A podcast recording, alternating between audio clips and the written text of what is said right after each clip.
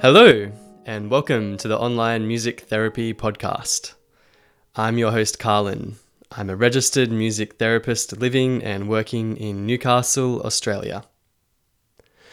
I'm really excited to bring you this first podcast in what will be a weekly series where we explore a range of simple music activities for people of all ages and abilities. I hope this podcast will get you interested and excited to make music. Even if you have no musical knowledge, these activities will work for you. For more experienced musicians, I hope you will get something from this as well. Simplicity is never a bad thing. So, in the coming weeks, I'll be sharing a range of simple music activities that anyone can do at home without even necessarily having to own any instruments or equipment. Since I'm a music therapist, my interest lies in using music to help people improve their health and well being.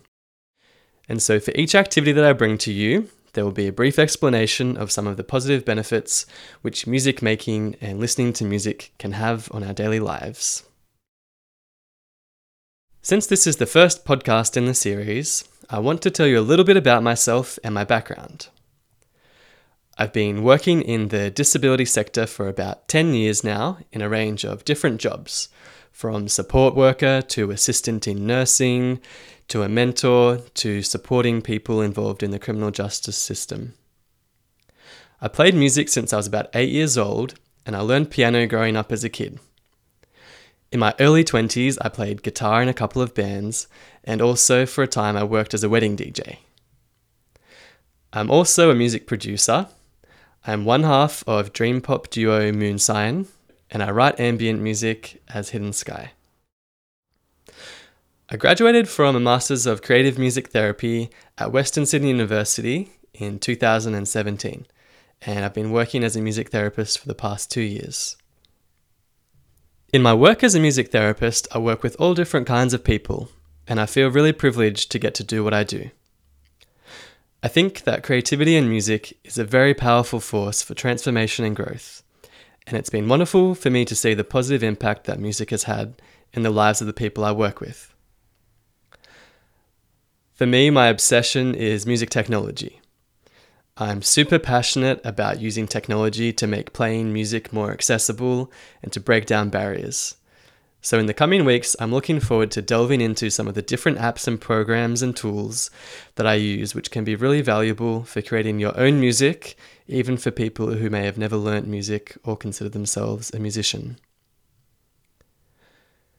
There's so much information, and there's so many instruments and gadgets and programs and apps out there. I'm going to take all that information and condense it down to just the good parts for you here. All right, let's get into the music making. Are you ready? Today I'll be running you through an activity called Just the Black Notes. This activity is really simple and it can be done by yourself or with another person. After I've explained how this activity works, I'll be providing a recording which you can play along with at home. I'll also put links in the show notes to my website where you can download an MP3 of the recording for easy playback. The recording is free, and you don't need to sign up or join a mailing list to access it. So, a quick explanation. When you're playing on just the black notes, you're playing in a musical key called the pentatonic scale. In a nutshell, this means that all the notes that you play together sound nice together. If you've ever heard someone sit down at a piano and just bash random notes, it can sound pretty jarring and harsh. This is because they're playing notes that don't fit together in the same musical key. By playing just the black notes, you're keeping in the one key, and this ensures that the notes work well together. So, whatever you play should sound pretty good. Your task for today is to play anything that you want to on just the black notes. Make up your own tune, have fun with it. Doesn't matter what you play, there's no wrong notes. So this exercise works best if you can use two hands. If that's difficult for you, just start with one hand at a time. Try to make use of all your fingers, including your thumb. This activity is great to help you build up your coordination and fine motor skills, As well as this, a lot of good things are happening neurologically while you're playing. I'm going to read a short quote by a neuropsychologist, Catherine Loveday. She says, quote, Music is a strong cognitive stimulus that grows the brain in a way that nothing else does. And the evidence that musical training enhances things like working memory and language is very robust. End quote. So I'll put the link for the article in the show notes if you're interested in reading a bit more about that. It's good to know that while you're having fun and playing music, a lot of positive things are happening in our brain and body. All right, if you have a piano or a keyboard, that's great, you're good to go. If you don't have a keyboard, don't worry. There's a huge amount of apps that you can use on your phone or tablet or device or computer. If you have an iPhone or iPad, it should come factory loaded with GarageBand. Open up a piano instrument and you can play by just tapping the notes on the screen. If you're on Android, an app that I really like is called Mini Piano Lite. There are heaps of apps to choose from, just use whatever works for you. I'll share the link to Mini Piano Lite in the show notes as well. Alright, so very shortly, you'll hear the recording which I've created, which you can use as an accompaniment while you're playing. This is totally optional, you might prefer to play on your own without the recording. The recording will be me playing some simple chords in the lower part of the piano to help ground whatever you might play. It doesn't matter if you play out of time, there are no wrong notes in this exercise. The recording lasts for five minutes, so settle in, in front of your keyboard or keyboard app, and try to remain focused on what you're doing. Listen deeply to the tune or patterns that you come up with. Here is a short example of what it might sound like playing whatever notes your fingers happen to fall upon. Your improvisation might sound completely different though.